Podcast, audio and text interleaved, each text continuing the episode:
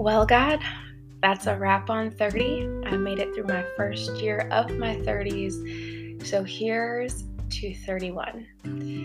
You know, I wasn't super excited about turning 31 because there's nothing really significant about the age.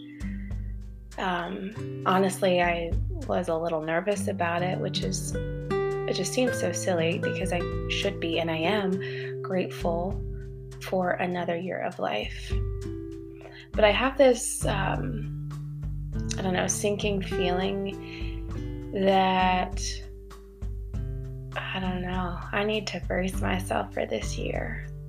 And I'm almost scared to talk to you about it, God, because letting it out of my mouth just makes it feel more real.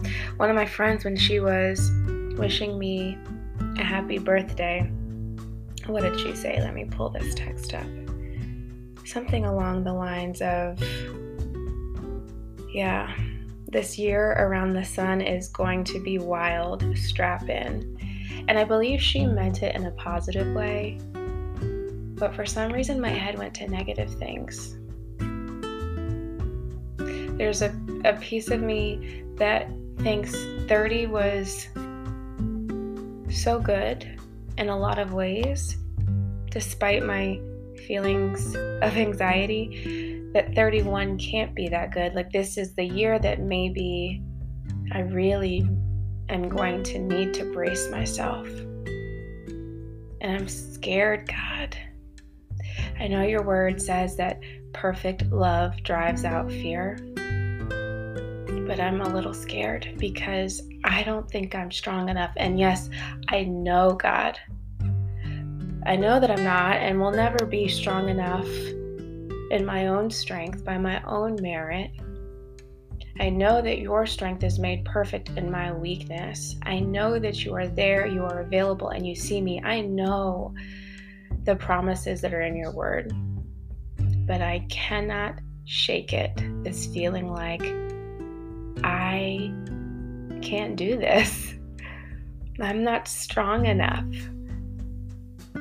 I often think about my patients and I'm like, I don't know how y'all are doing this. I just get to sit here and serve you the best way I can, but you are actually living this. And beyond this hour that you have with me, you have to continue to live this. And I'm on to the next patient and then eventually on my way home. I don't think I'm strong enough for these things. And honestly, there's a part of me that's worried that because I'm admitting it, that you're going to want to prove to me that somehow I will be okay by letting me walk through something horrific. And I just don't want to, God. I just don't want to. And I almost, you know, there's a part of me that's scared, but there's also the part of me that just feels silly talking about it, God, because half the time we worry, I worry, probably more than half the time, at least 75% of the time, I worry about things that don't ever happen.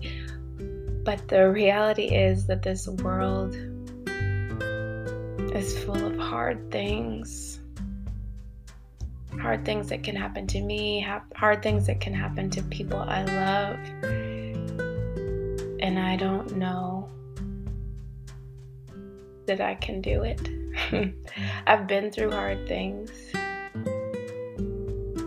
I mean, the thing that immediately comes to mind is the abusive relationship that I was in. But I I don't know. I often think about my parents and how they're getting up in age and then my mind races to the woulda the what would or could happen. I think about the fact that I'm so far away from home and what could happen. And I'm listening to this book. I don't know the name of it, God, so don't ask me. You probably already know. But it was just this it's essentially this idea of like spiritual warfare, second, essentially, and what we focus our minds on. That focus is almost an invitation for those things to enter our life good, bad, or different. And that's why your word says that we should focus on my our minds on things that are noble and true and praiseworthy. Well i need help doing that because a lot of the times i don't feel like i have control over my thoughts. So help me. I want to speak boldly that 31 will be my best year yet. And I'm going to decide, because that's my word this year, that I'm going to decide that it will be, but it may not look the way that I want it to. It could be my best year because you will walk me through challenging things and it will challenge me and grow me spiritually. And maybe it won't be the best because I'm getting engaged or uh, I don't know something awesome happens for my little brother. He discovers his purpose, or, you know, like it may not look exactly the way that I would hope. Um, I'm going to believe for the best, knowing that that you are a good God and you want good things from for me and you will withhold no good thing for me in 31 but I just pray that you give me the eyes to see and the ears to hear the way that you see and hear so that I can appreciate everything that comes my way as a good thing. So, Holy Spirit, do your thing. In Jesus' name, amen.